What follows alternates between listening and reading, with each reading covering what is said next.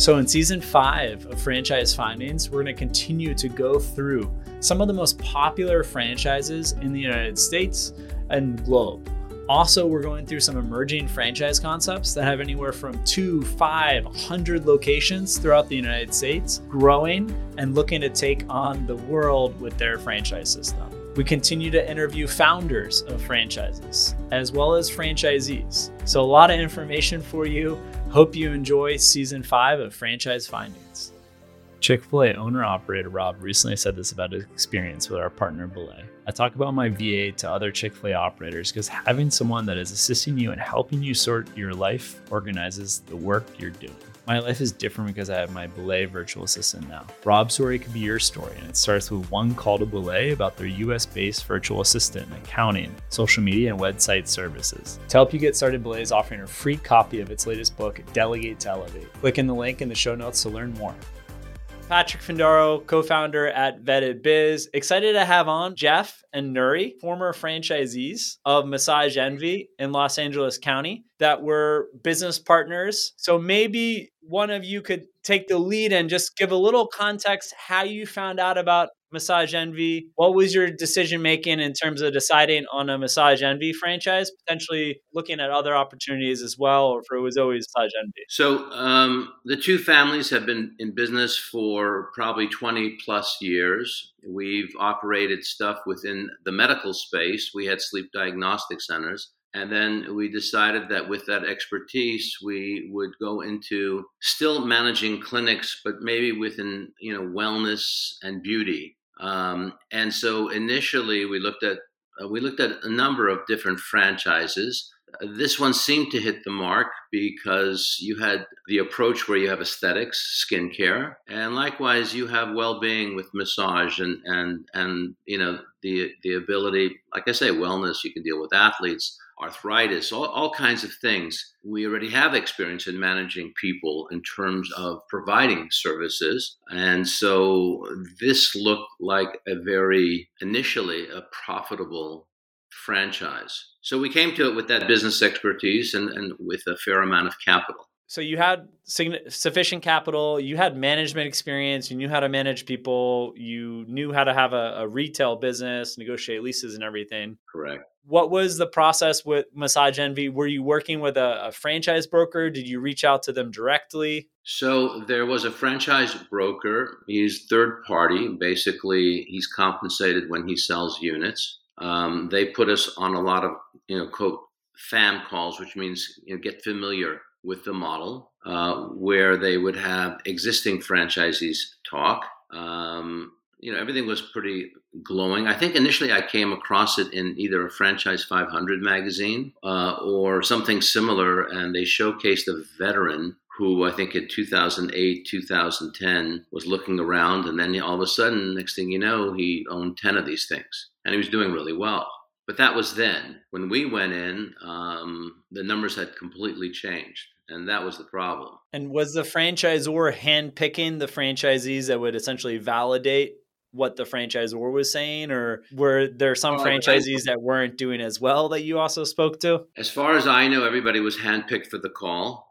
Uh, one of them who was handpicked for the call was a very successful operator in the Chicago area, and eventually, within about a year after the call, he was out of the business and he already sold his clinics and moved on. So the information that we got was basically, yeah, cherry picked. I, I don't know how we could have been more zealous. I guess there's always a way you can be more zealous in, in trying to vet something. But we looked again. We looked at the FDD. We looked at the numbers. We spoke to operators. Um, but these the numbers that are so glowing were based on numbers from 2010 and 2011 and that's in fact when the model was making a lot of money. Subsequently with the new equity group a lot of the profit was taken out of it. Uh, most of the profit was taken out of it. I saw the income statement recently it's like the profit margin i saw the income statement recently of massage envy right. in the most recent fdd and they're making over I believe it was an over 50% operating the profit, the franchisor, right. which usually you don't see 50% profit margin unless it's like a monopoly industry. Um, tech and financial firms are operating 25, 30%. So 50%, usually there's something going on there that they have some serious advantage. Um, and it seems like in this case, they're not passing through a lot of that money to the franchisees. And whether it's through rebates or other means, the, the essentially that money is not flowing down to the franchisees' wallets. So, well, it's the franchisees. If, sorry for interrupting, but it's the franchisees' money is where they're making their profit. So they're not giving it to the franchisees because they took it from the franchisees. And the model was very simple. When the, when, when there was new ownership uh, and uh, the private equity firm took over, they changed things dramatically so that we were just money was being sucked out. And I would tell the RD, like, when do we make any money here? Because everything was paying them. We had to buy the same amount of merchandise. It didn't matter what it is. And they were constantly changing and adding. But it didn't so it matter if like we were... were a brand new clinic and we weren't profitable versus a clinic that had been around tw- 10 years. We still had to buy the same amount. And there was, there was like a forced shipment of retail product. And you had to buy X amount of skin product. You had to buy X amount of Murad. You had to buy X amount of Jan Marini. You had to buy X amount of, and these are all. I'm not. I'm not in any way knocking the brands. The brands are in themselves quite good. Those individual aesthetic skin brands, but the fact that we were, we we we all of a sudden had an ACH taken out of our account and and this product shipped to us, um, certainly. And, and, and the individual franchisee should make the decision. But you, I want to get back to your point about, which is a very good point the franchisor ideally should be partners with the franchisee and not adversarial. So that if they're making that kind of money, it's because they're either getting a lot of referrals or the savings that they have been negotiating because of the bulk purchase is not being passed along. Correct. One of the, I think, the intrinsic qualities of, of, of franchising is that you want to benefit from muscle power. In other words, I can buy X amount of product at, at, at you know, 100 cents on a dollar. But now if I partner with you and you and you and you, I ought to be able to go to that same vendor and say, now we want to buy it at 80 cents on the dollar because we're giving it's you It's one more. of the biggest lies I see franchise development people spreading that as a franchisee, you're going to have reduced costs.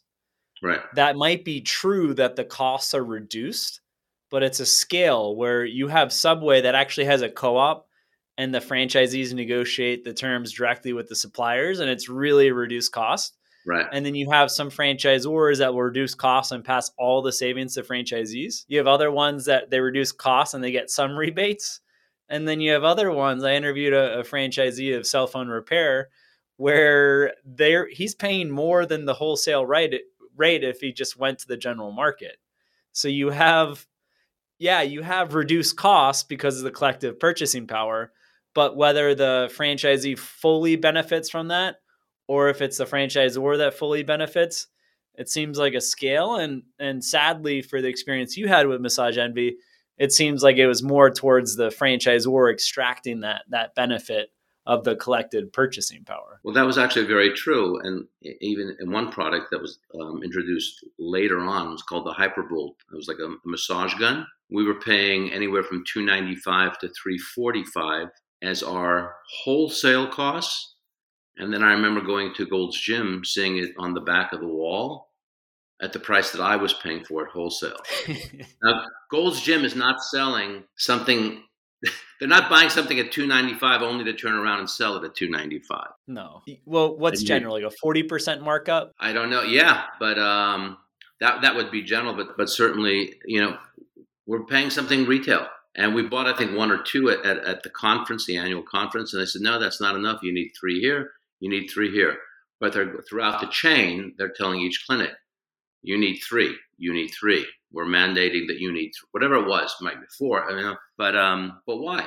So it's like I mean, they, they weren't even in use every day, every hour. Like you know, one is is sufficient depending on what a client's needs are. But that's just a small example. I, I, maybe want to get to some like broad um, statements, and then I can back them up in you know on, on and, you'll, and you'll see where I'm going. In the last five years in Los Angeles, more than seven or eight clinics I know personally opened and closed. Each of those clinics cost no less than $750,000. All right. You multiply that times seven or eight, you're looking at close to $6 million or more. Serious capital. Those things close without any buyers. Um, and if one of them was purchased, they were purchased for maybe 10 cents on a dollar, if that. So in, in our particular area, I, we had three units West Hollywood, Hollywood, Los Feliz. All three of those units are closed today. They were all within about one and a half miles of each other. They're all poaching each other's clients and each other's service providers. There's a shortage of massage yeah. um, massage therapists, and so now basically, even though we're, we're friendly, quote, we're all fighting for that same client and the same dollar, but meanwhile, we're all paying very expensive real estate. So I don't know why and then, oh, by the way, there, there's something called, they said, well, don't worry, we did the demographics and your area will support it. And here's where we were remiss, among other things. And, and I was saying, we obviously have some blame in it. We're not total victims. Um, if, if maybe we would have had a third party, such as your, it's not a shameless plug, but if we if we would have had a third party that might have given us some kind of more objective feedback, we, we, would have had more information. But they said there was a company that does demographic studies, and they said, "Don't worry, your area will support it." And Hollywood and Vine sounds like wow, you know, like its own entity. People come to Hollywood and Vine to look at the stars on the sidewalks, but they don't walk into our clinic to get massages. They're taking pictures of the stars, you know. Um, it sounds like someone's going to that site not to get a massage, and they're going for the tourist attraction, or they're going for the nightlife, right? exactly, other activities. I'd like to make a comment though, because my husband said that we are not, maybe we are to blame, and we were remiss. Uh, I disagree with that. I think we are completely blameless. Um, I think that uh, the people who lost their clinics, their livelihoods, uh, this was supposed to be like a retirement business. People put their life savings. There were people absolutely destroyed. There is a franchisee who actually committed suicide up in the in the, the Pacific Northwest, I believe. I don't know where, but uh, there's another one. I mean, we survived. We were lucky for a lot of different reasons. Um, we were hit uh, very, very hard, but we saw people's actually, they were destroyed literally well, destroyed. I've heard of so many divorces when the franchise goes under that it's basically a ripple effect and it causes so much strain in the marriage and there there's a divorce. Well, my husband unfortunately doesn't like to talk about it, but when we were dealing with one of their fraudulent vendors, um, really fraudulent because and they uh, are and we'll talk about that as well um, uh, he had a, a, a, major heart attack and we just got very lucky that we were able to get him care uh, within two hours but i wouldn't have a husband here today. It is that stressful number one and number two um, you know you have well you have wells fargo at the conferences.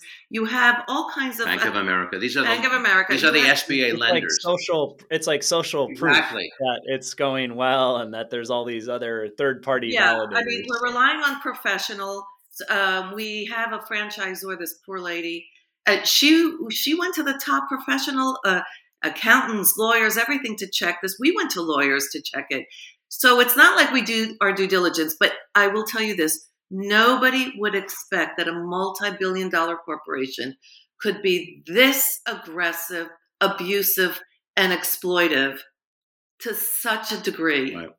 To, I mean, I mean it sounds like everything to be perfect, but you do expect, if not even ethics, but just legalities. I mean, we couldn't even believe that everybody was just horrified by the things that they were doing.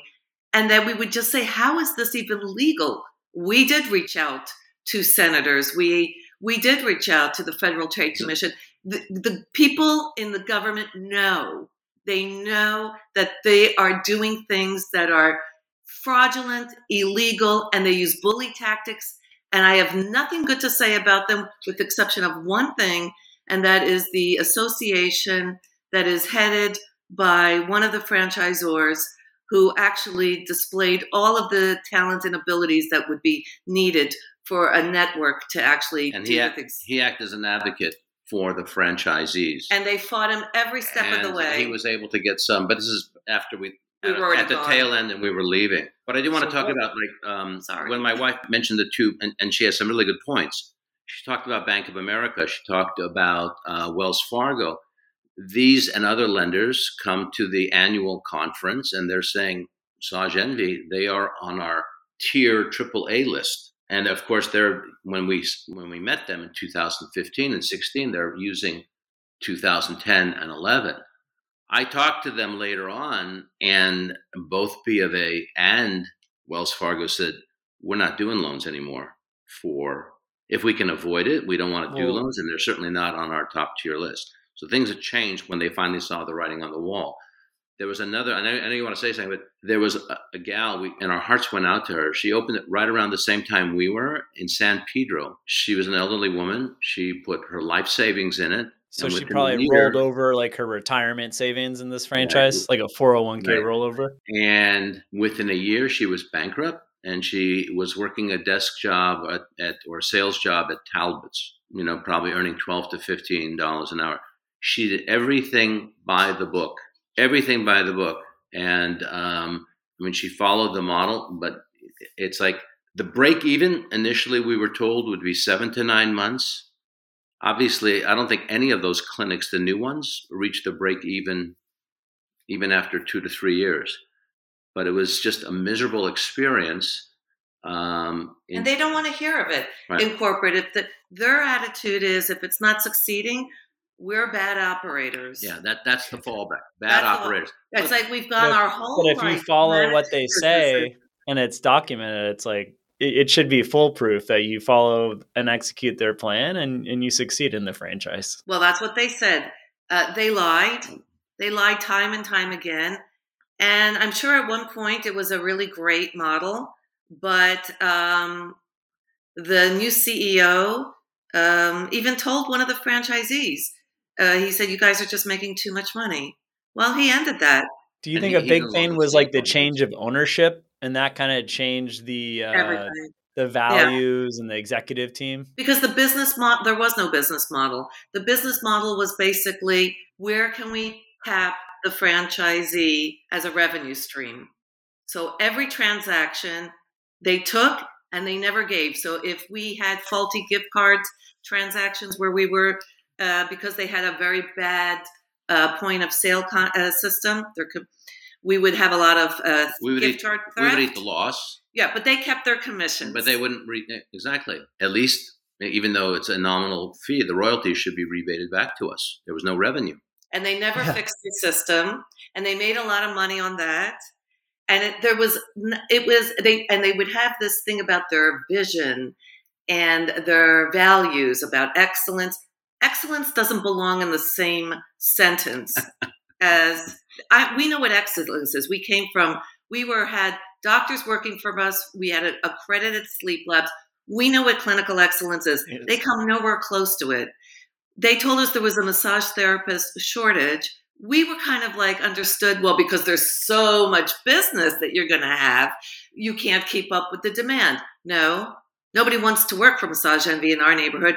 And our, our regional directors, they don't care they have their therapist they're not sharing so they make money off of us and then they the regional what's the uh, model Nori, hmm? if, or Jeff, if you could tell me a little bit about the model. So you were a franchisee, you had two locations.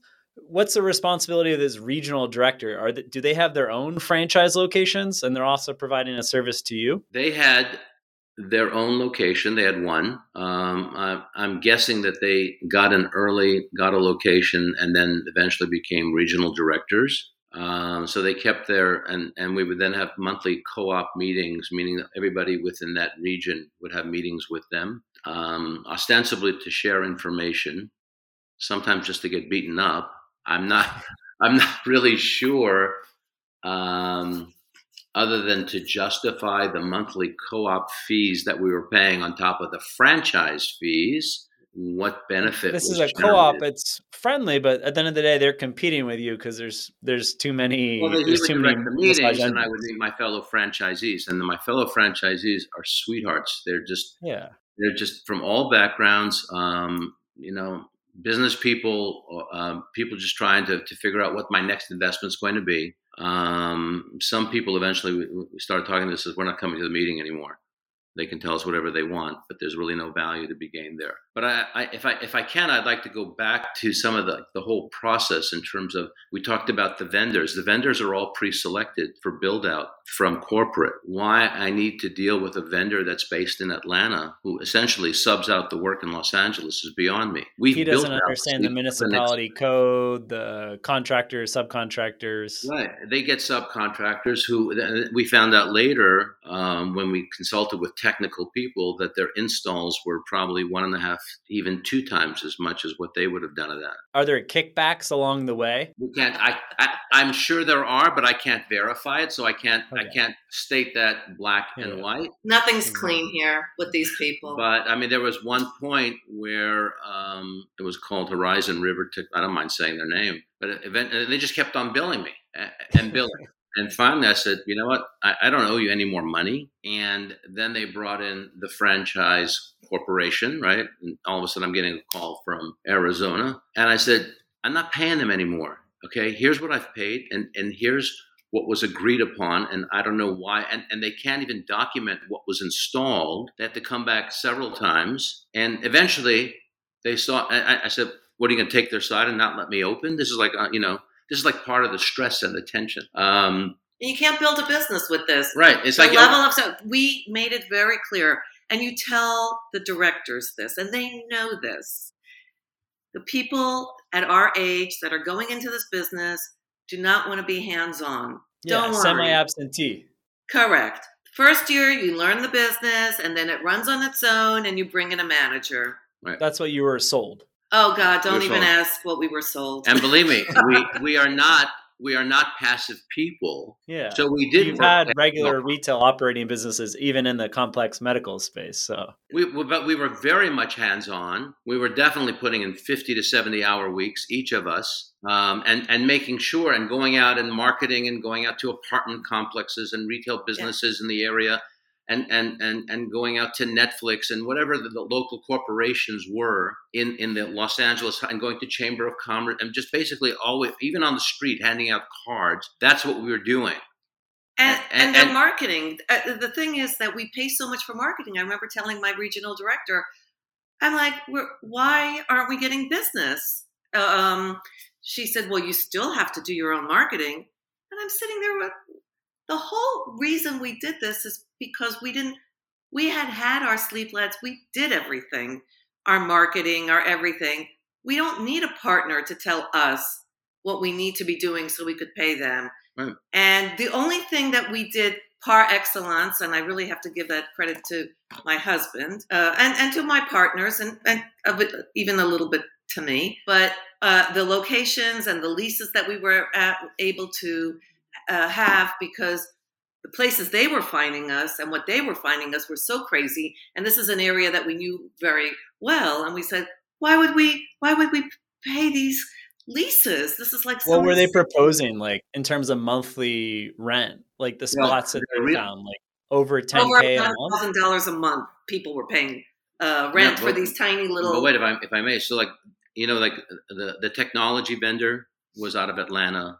Um, the real estate broker was out of Atlanta, and he's basically going to tell us. So he's showing us stuff at four and five bucks a foot per month. Uh, on the East Coast, that would equate to forty-eight yeah. to sixty dollars. That's pricey. And we're finding stuff at two dollars a foot and two and a quarter. And we said, this is where we want to be located. Meanwhile, we're thinking he's this incredible negotiator, and he's going to be negotiating the best terms, and he's really negotiating his commission. Exactly. I mean, yeah, that, he wants to get three percent of the contract value or whatever, or four percent. And, and right. I mean, you know, in hindsight, in hindsight, he should have done an initial term of five years with a five-year option. Instead, we were basically put into ten years, but we were so optimistic. We thought, wow, ten years, we're going to make so much money. We'll have resale value. Our, our, our idea was to build it up three to five years and then sell it at multiple yeah. of EBITDA which was what we were told. Of those clinics that I told you about, none of them sold for any, not even a multiple of one of EBITDA. And they all sold for definitely a fraction or just closed down a fraction of what their costs were or, or, or just closed out, period. And, and each of those franchisees were just happy to walk away and not have that aggravation. So their vendors, their real estate broker, their site location, none of that was to the standards where it should have been. The build out. Oh, even their marketing materials. They force us to buy marketing materials from Georgia and we're like double taxed. We're taxed on the shipping. Oh, wow. I, and I'm like, I would tell my regional director, well, I can just go across it. I have a vendor. I could do it for a fraction of the cost. Right. No, you have to use this. They know better. And, um, and and they use their own bully tactics because we were trying to explain to them that we wanted. I remember we were downtown and we created such a beautiful clinic, and uh, we tried to show them how things were needed to be done, and we were um, giving some pushback on some of the ideas. And our regional director was just like, you know what? I've opened 30 clinics. I know what I'm doing. You need to be quiet. Okay. And even when we quit and we and they knew how much we had hurt and how much we lost and everything, our regional director didn't discontinue our membership in his own little state organization called Mikafa. So hmm. while this is going on, we're still getting billed for membership. So we call them and we say, hey, look, we're not in business anymore. Please Yeah. cancel us. And we have been out of business for these past few months. We would like a refund. So they went to the regional director. No, they're not getting a refund. So this is just like a direct deposit. They're just taking money out of Oh your yeah, account? everything with them. They, they have their claws. There's like you know what an octopus is like? There's a there's a claw every which way. You know. There's a lot. And by the way, once we're operational, we find out later our technology fees are probably one and a half times um, that of other. So I'll give you an example. Uh, I looked at either uh, Hand and Stone or Massage Heights, and I think their their monthly technology was 495. Ours all in was somewhere anywhere between 1300 to 1500. Why? I mean, how much technology do you need? It, you know, And it's, not even good technology. It's like it's like I'm not building a Tesla. I'm I'm I just everything need- was breaking around with our technology. We had to have extra training for all the workarounds, right. and we're talking about hours and hours of extra. And you can't build a business like That's a whole other discussion. When they rolled they rolled they rolled out a new point of sale, the latest and newest version, but it wasn't beta tested, and it just failed. They the just first rolled out to hundreds of franchisees without oh, testing wow. it. right. We we- lost we accounts. lost We clients. lost billings. clients were either double billed or not billed. Um, there was just so much going on, and there was just utter chaos. We had staff walk off and say, "We're not dealing with this anymore. You guys deal with it." Um, so I but mean, that it sounds like with that last- franchising, you want to save your time and save your money, but using the octopus analogy, where you know some franchisors are picking up pennies, but they're also helping you out. Like they're picking up hundreds of uh, hundreds of dollars from you and, and Right. not giving you any support. Not at all. It's very it's an adversarial relationship. They have their favorites. They have their like little groups that they give special deals to. Um, um, and the thing is, if you're in trouble, it's all your fault. They're not going to be there. And th- what's very, very sad is that had they shown a little bit of competency and a little bit of care and had done it right, this would have been good for everybody uh, because the market is robust. We have competitors in our area doing very, very well. Um, they did.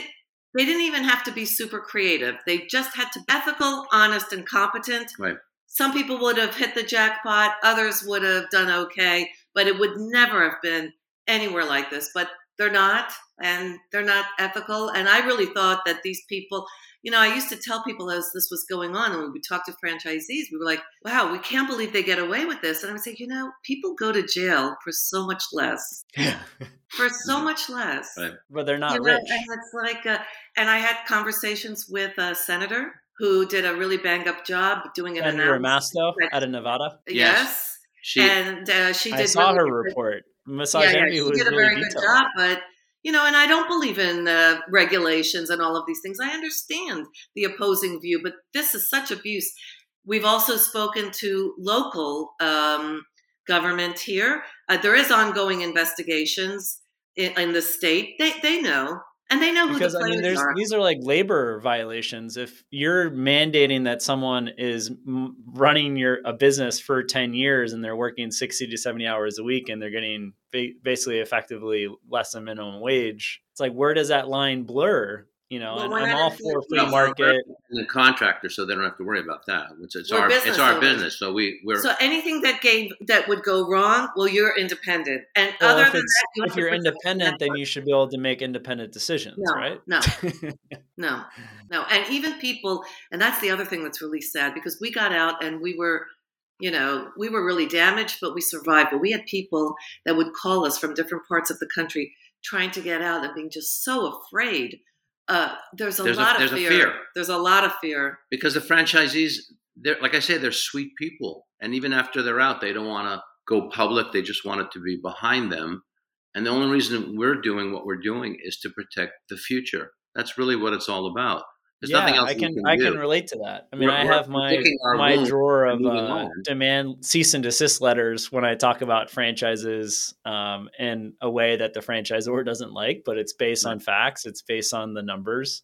But yeah, there's a lot of people that won't like it. But I think along with you, people deserve to know, and that if we could jointly, you know, avoid a suicide or some crazy medical event, it's our role to spread that spread that information so people don't fall in to some trap uh, and they're This is a oversold trap. some opportunity. This is a trap.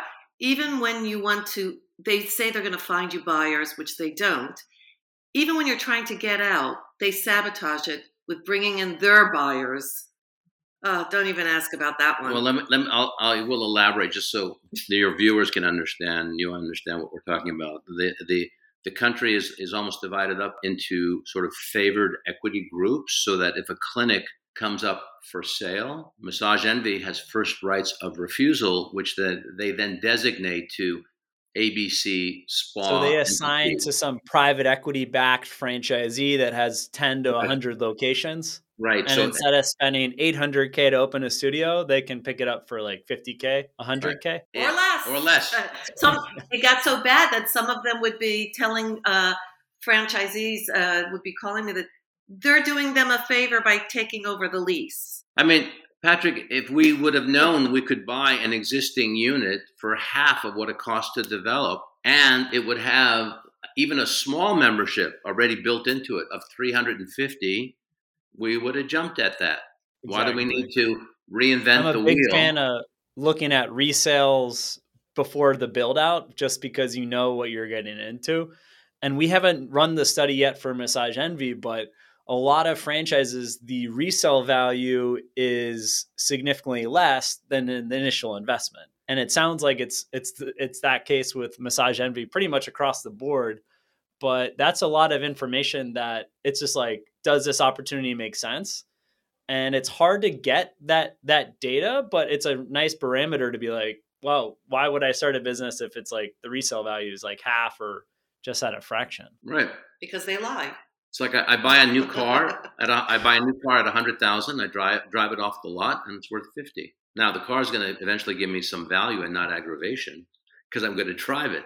But here, it's not only worth fifty or less, but it's giving drive me it drive it when you want not driving it 70 hours a, a week Exactly. Um, and, and I can state without hesitation that in our area, obviously, I don't know the country, in our area of Los Angeles, Southern California, I can't, of the units in the last five years, I don't think anybody sold at anywhere near the initial cost of what it costs to build or develop. And that's i'm gonna dig into those numbers because we have data on like sba back transactions so we can see like if someone did it through sba loan but i imagine these private equity groups they're not doing sba funding. They're they're above that. They're going with equity or, or debt that they find themselves. So And i imagine like the, Anything of what we're paying, they're getting discounts every which way and favoritism. But we had a fellow franchise, a fran- franchisee, uh, a young man with three little children, and uh, he had to bankrupt his business and leave. And to show you how callous these people are, nobody called to see how he's doing. Nobody. Months later, the regional director texted him. They were interviewing one of his massage therapists. They wanted a reference. They wanted to know what his thoughts were. Can you so believe this? empathy wasn't one of the core values at massage envy No, not at all. there was only one core value that they really stuck to, and that was consistency. They were very consistent with the, how they behaved. Uh, you already knew that anything that came up because we we had I think three skin lines that we were having to buy. And now they were trying to push a fourth one where many of us at that point just said, Really? No. So basically, you see all your capital sitting on the shelves instead of growing your business.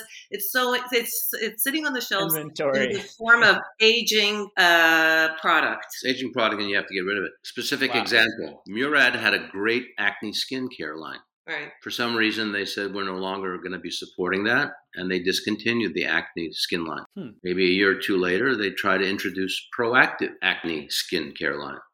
Why? Uh, we don't know. And this is years after disparaging Proactiv because Murad was so much better. All of a sudden, Murad uh, Proactiv is their acne is better than Obagi, which we were buying. No, we don't want to use that one, and we don't want to use Jan Marini uh, because why? No, we need a third line. And by the way, Proactiv is very was very popular on the infomercials, and they were really driving a lot of business. And basically, at their corporate headquarters, they decided, well, how do we do brick and mortars? How do we get like another avenue of revenue? Envy comes along and says, we're here. They def, but the franchisees fought back on that. Some of them bought into it. We and a lot of uh, in our area said, done. We're not right. we're not taking on another skin line, right? And we're not taking on Proactiv. And even when we do Proactiv, they're not going to. If if somebody goes on their site, they're not going to refer us we're basically acting as their shill. We're going to be selling their product, but they're not going to be cross promoting. Hey, go to the store on Van Nuys. Go. Uh, you know, there was sorry, never cross promotion. drive service business.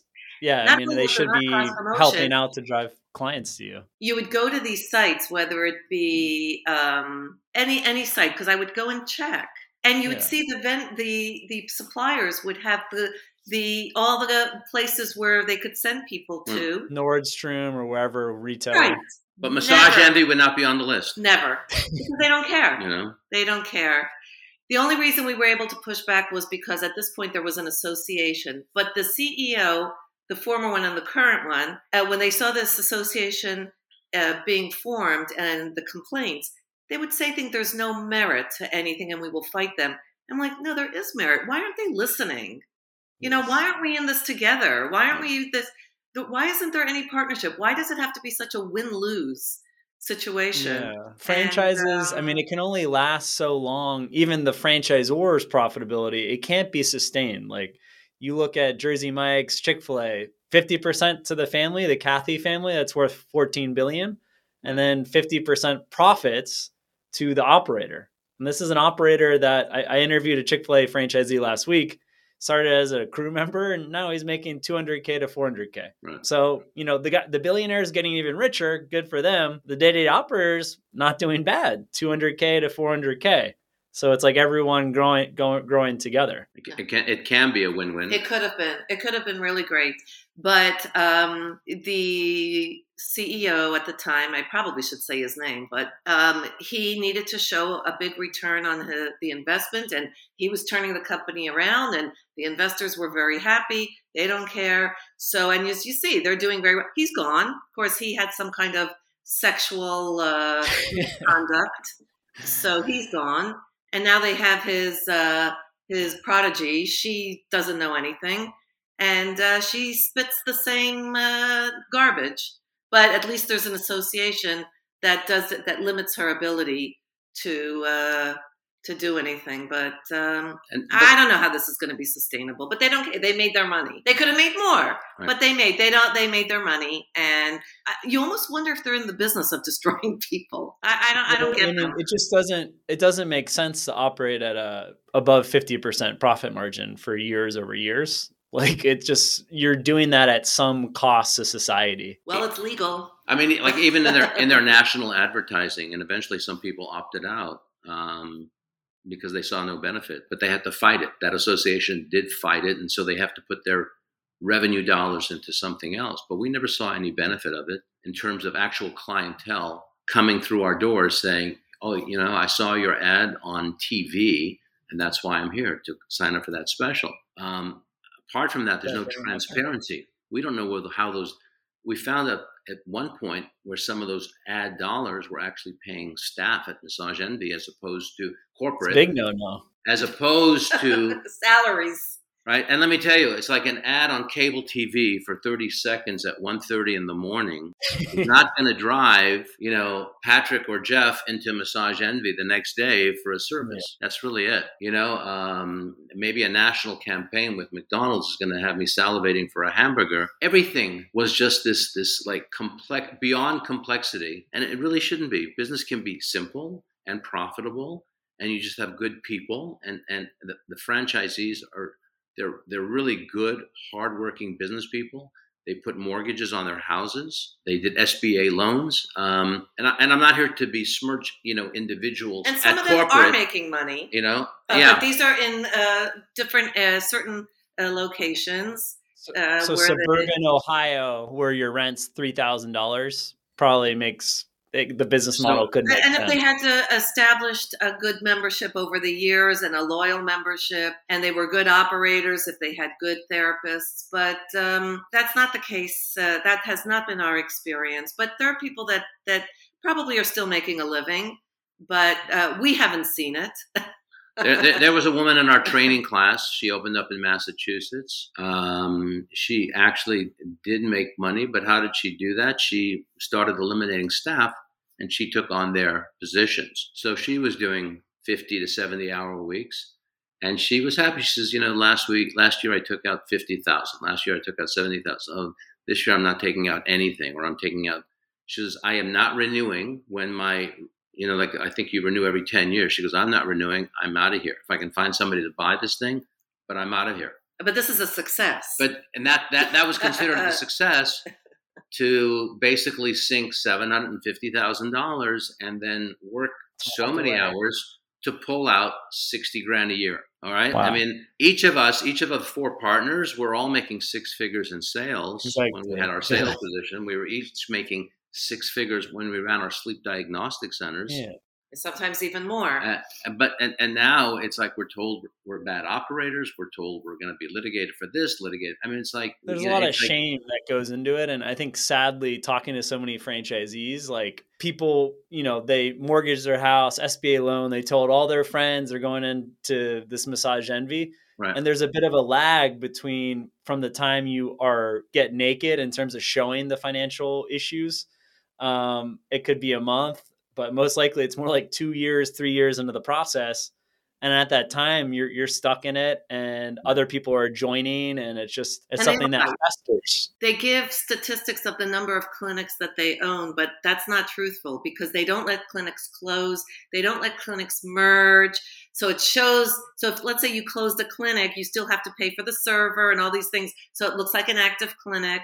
They do that number. We see the temporary closures. There's a big fitness studio that has uh, F45 fitness that all these temporary closures and they should be marked as permanent on Google. Everyone's saying it's closed, it's closed, it's not temporary. So you see games sadly with uh, franchising and especially when they have outside investors, whether it's traded on the stock exchange like F45 or private equity backed, where there's limited partners that have invested in that fund they need to show you know uh, they need to show that the their investment worked out. So for the next fund and the next time they knock on the door to get more capital they're able to get more capital to invest in other franchises. yeah, so they lie. They lie like crazy. The west, left right and center. the west hollywood clinic next to it like the neighborhood just over from us and one and a half miles was shown as temporarily closed for better than nine months. And when I would call their number just out of curiosity, it would refer to uh, a different clinic owned by the same owner. It says, Oh, we're just doing a remodel. A hmm. remodel takes all of five days. Yeah. So that remodel of five days lasted until nine months. And now eventually the website says permanently closed. That's sad. Yeah. It's um, deceptive um, to prospective franchisees, current franchisees that, you know, are deciding if they're going to open a second location. Yeah. On, on that, actually, did you, were you contractually obligated to open up that second location? Because it seemed like with the first location, things weren't going so hot. What led to keep on continuing uh, with the second site? So I have to go, but we uh, we bought two at the same time because we're two families, so we uh, as partners, and so that's what we did it. And because we were able to get two prime locations uh, with unbelievable terms, sure. unbelievable terms, uh, we couldn't, uh, you know, we we couldn't, you know, we just and we thought uh, with our background, they said all you need to do is be a hands-on manager for a year, and we thought this is a piece of cake compared to what we did before. I mean, Exactly. before we were dealing with illnesses, we were dealing with doctors, And we're dealing and- with the government and getting approvals and Medicare and um, all kinds of you know accreditations and vetting that we needed to do, and we met all of them without any issue. Well, this is You piece of open- cake right. You opened them in parallel, the two locations basically back Right, to we back. were open probably in parallel, six months apart. six nine months apart exactly. Yeah. The one location uh, downtown, um, I don't know if it's profitable, uh, but it's always done very well. Even for us, we we Hmm. couldn't make any money, but because of all the sucking and everything. But So the top line revenue was good. And because of our you debt were on it. making- what? You were making good revenue from Yeah, the yeah. business, but in terms Yes. of earnings, what you took out was minimal. Right, the way everything was structured, and uh, and then of course dealing with California laws and the fact that we have to pay minimum wage for downtime, and it kept on increasing, and th- there were just a lot of challenges. And the truth of the matter is, there's really very little time to growing the business. We are just um, dodging bullets, putting out fires constantly from every angle, from every angle. Also, but by the way, downtown does not have any competing massage envies anywhere near it. All right, and So and it's like the perfect. is- It was like the perfect example. Amazing site, great build out, and no competition nearby. But No even with that, massage envy. earnings weren't great. We negotiated a much bigger territory there, so that was our second one, which we negotiated a little after our first one. Nice. and we were smarter And- the second we- time around yeah, because we and- realized that they were not going to help us, and, and, we were, you know, and then also downtown is very much growing in terms of finally having a large residential population. I've seen that the last trip to LA. Like you see nice everything. residential towers popping up, and right, it's and, and, and the area needed services. So yeah, that was downtown. Well, we've we've unpacked a lot. Whether you're a prospective franchisee listening, a current franchisee, a franchisor that wants to do right by your franchisees, we've gone through a lot. Do you do you two have any concluding thoughts for those that are listening or watching us on YouTube today? don't do it. And if my if wife you is go very in- my wife is very direct and to the point, and God bless her. Good, I She like has it. great business acumen. Um, I one thing I would suggest is that make sure that you have um, solid clad exit strategies. So if that means your lease, uh, the the franchise, the location, whatever it is, make sure your exit strategies are solid and that you're protected. And also another thing I would suggest is if they tell you to buy insurance, make sure you know what you're getting because we found out that a lot of the insurance that they put us in was not good once we left. There's a thing about claim insurance and this Oh, insurance. wow. They put us in the worst, which meant now we had to buy tail insurance and you don't even know.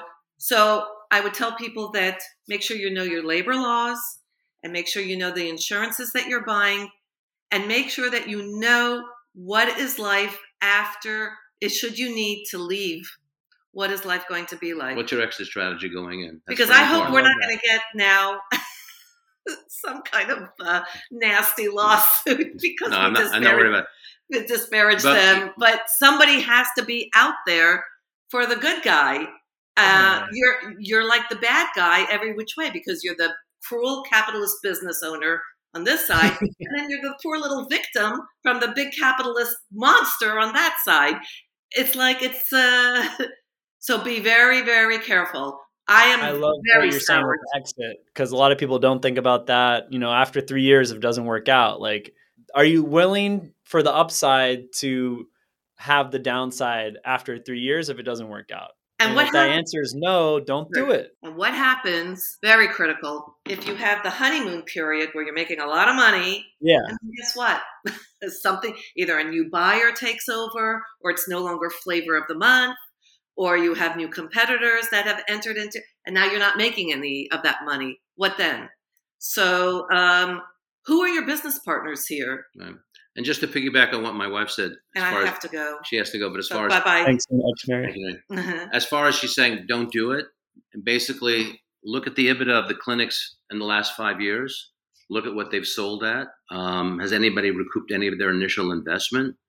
Um, look at the areas. If you're going to buy something, maybe buy an established business, but you won't have a shot at that. Only only their approved equity groups have a shot at the at basically the existing clinics.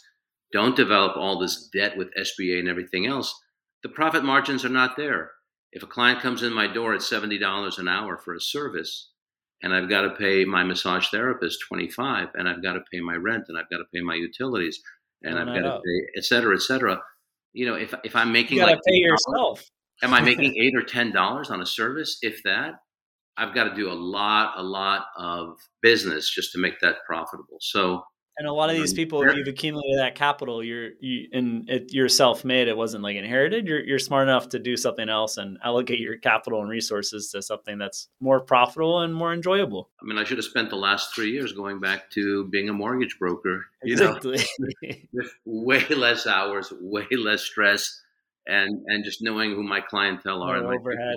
But again, it was it was sold as like down long long term almost like a yeah. passive investment. Once it's on its own, it basically, I don't know anybody, with exception of one operator in Southern California or two, I don't know anybody who has a, who can do that. It's very difficult. Everybody's in the trenches every day. Overall, I recommend you're all in at least for the first two years, and then you could look at you know semi absentee. But obviously, it has to be with the right model. Well, Jeff, this has been awesome. We we've gone over, you know, typically these are 30 minutes, 40 minutes. We're we're hitting almost an hour. This has been I've learned a lot, and I'm sure everyone listening today is going to learn a lot the do's and don'ts uh, to being a successful franchisee as well as franchisor, and, and having a system that cultivates a, and fosters a great community so that everyone can win. I agree, Patrick. I want to thank you for your time, and I want to thank you for doing this and providing that service to you know potential franchisees of every kind of you know business model. We need to be informed. We're not stupid. Yes. we have money. We have capital.